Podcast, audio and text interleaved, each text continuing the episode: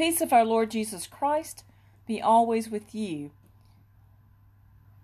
The scripture lesson for this fifth Sunday of Easter is found in the Gospel of John, the 14th chapter, verses 1 through 14. During a commencement address at Harvard University, the graduates gathered in Memorial Chapel to hear the Reverend Peter Gomes offer words of solace and encouragement as they left college to take their places in the world. He told them, You are going to be out of here for good. Most of you are not ready to go. The President is about to bid you welcome into the fellowship of educated men and women, and you know just how dumb you really are. The senior class cheered in agreement. And worse than that, the world and your parents in particular are going to expect that you will be among the brightest and the best.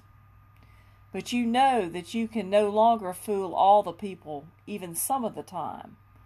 By noonday today, you will be out of here.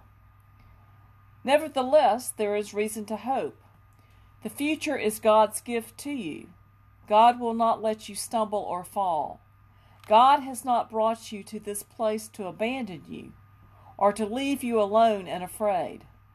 Thus, my beloved and bewildered young friends, do not be afraid. Similar words are spoken by Jesus to the disciples in our text today. Traditionally, this text has been described as part of Jesus' farewell discourse. His last words are spoken to his disciples, his students, who have been studying with Jesus for three years. They have observed him, listened to him, and hung on to every word. They have formed their own opinions of Jesus and what he has meant when he could, would teach them in parables. And like most students, when they graduate, the disciples know that they are not ready. For you see, graduation for the disciples means that they will soon be separated from their rabbi, their teacher. Unlike the normal separation of teacher or professor and student at graduation, Jesus is telling them that he is going to die.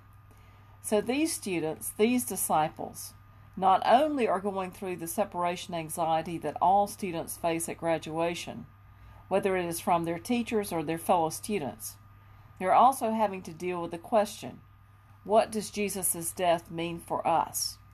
And that is a very scary question indeed. Jesus speaks important words for our transitions in life, whether they are graduations or other types of transitions, such as finding our new normal when circumstances have changed the ways we have always done things. As we try to adjust to new circumstances, he says, I am the way, the truth, and the life.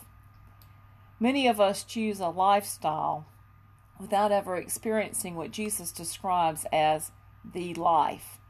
For you see, a lifestyle is a group of personal choices.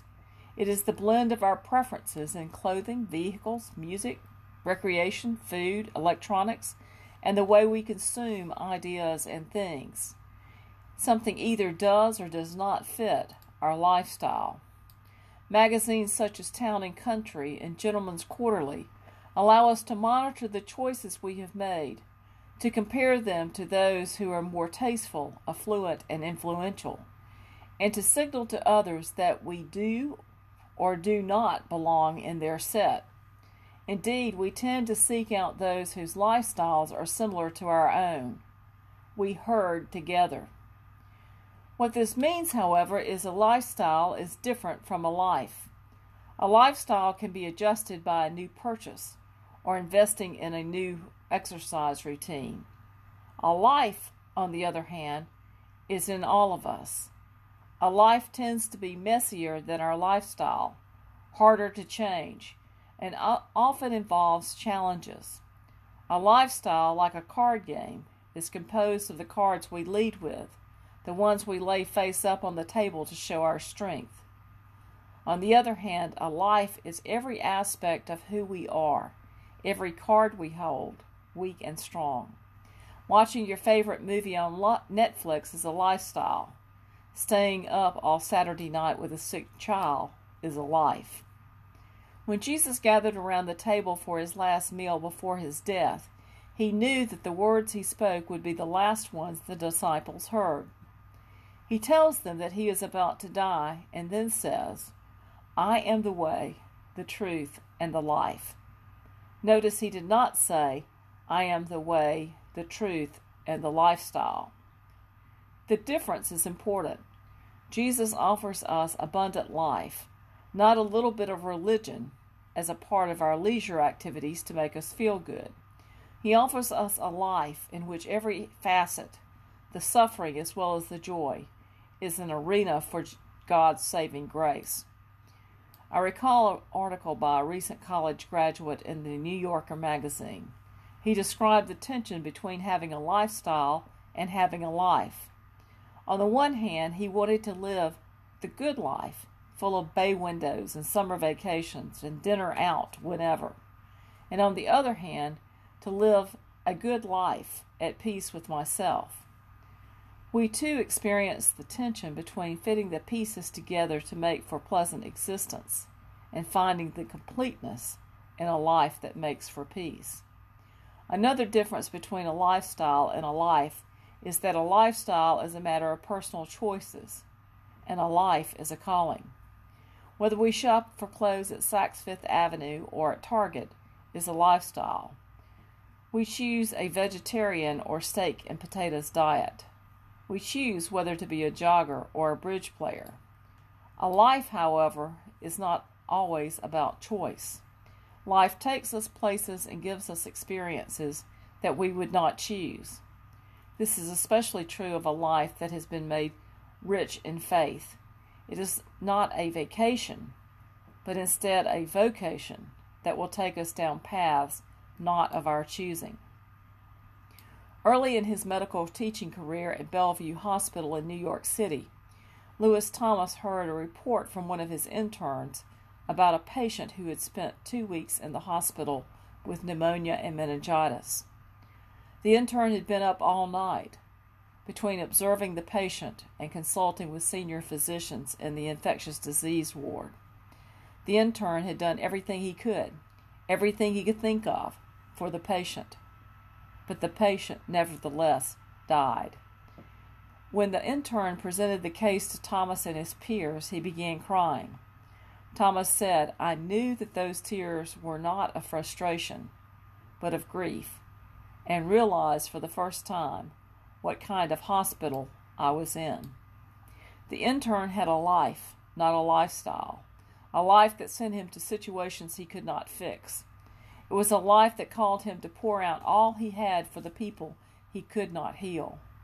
Tears and grief would not have been his lifestyle choices, but a vocation of healing and tearful compassion led him to the place of peace. I am the way, said Jesus, the truth, and the life. He didn't say that any particular ethic, doctrine, or religion was the way, the truth, and the life. He said he was. He didn't say that it was only by believing or doing something particular in the world that you could come to the Father. He said that it was only by Him, by living, participating, being caught up by the way of life that He embodied, the life that is His way. More than a hundred years ago, Charles Sheldon wrote a book titled In His Steps. It begins in a little church where a man down on his luck goes to worship one morning. At the end of the service, he walks down front to explain to the congregation how he had sought their help, but couldn't find any. He wasn't being mean, he was just stating his experience.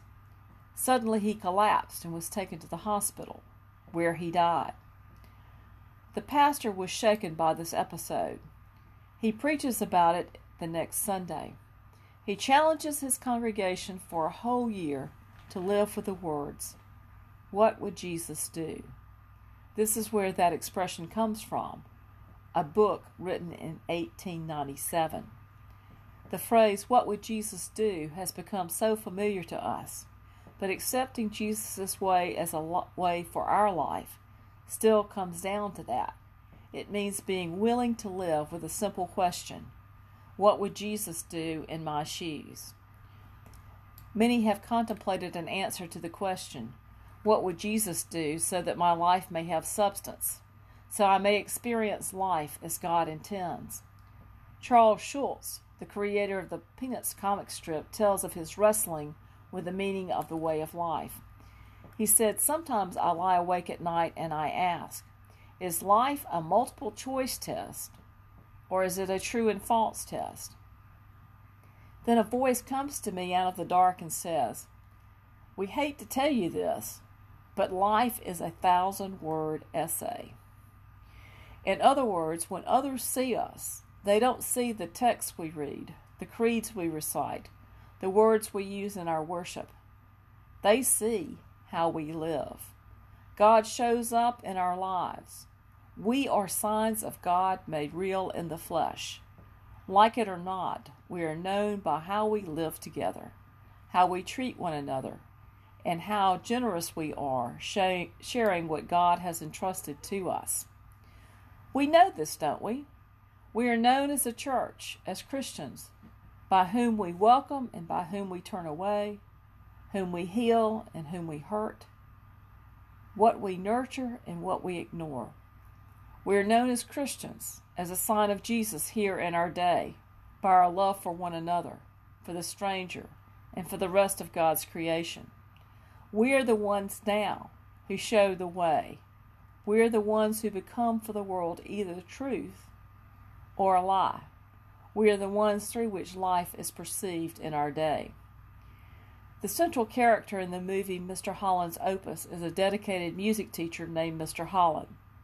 He dreams of becoming a famous composer. He dreams of living in Hollywood and writing theme songs for movie. But he never gets to do that. Instead, he spends his entire career working with high school students. He works with a red-headed girl with pigtails who wants to play the clarinet, but no one else believes in her. He works with an African American student who wants to play the drums, but has a terrible time finding the beat. He works with a streetwise kid who has a lousy attitude and is down on the world. Mr. Holland helps them all and hundreds of others like them. When Mr. Holland retires, he begins thinking of all the dreams he had that did not come to fruition. He never went to Hollywood. He never became a great composer. He cleans out his desk and begins exiting the building, but he hears a noise in the auditorium. He opens the door and sees that it is filled with his former students. They give him a standing ovation, and then the girl with pigtails, who has grown up to be the governor of the state, announces over the microphone Mr. Holland, we know that you never got to become that famous composer that you wanted to become. But don't you see? Your greatest composition is what you did for all of us, your students. We are your greatest opus. We are the music of your life. Mr. Holland lived a life of helping others because the people, helping others become the people that they were called to be. While he never had the lifestyle of a famous composer, he nevertheless had an incredible life of reflecting the love of Christ by bringing out the best in his students. How about you? Are you immersed in keeping up a lifestyle or have you accepted the good life that Christ offers? For Jesus has said, I am the way, the truth, and the life. May we each pray, Jesus, what would you have me do today so we may receive life and live it abundantly, reflecting Christ's love? May it be so, Lord. Amen.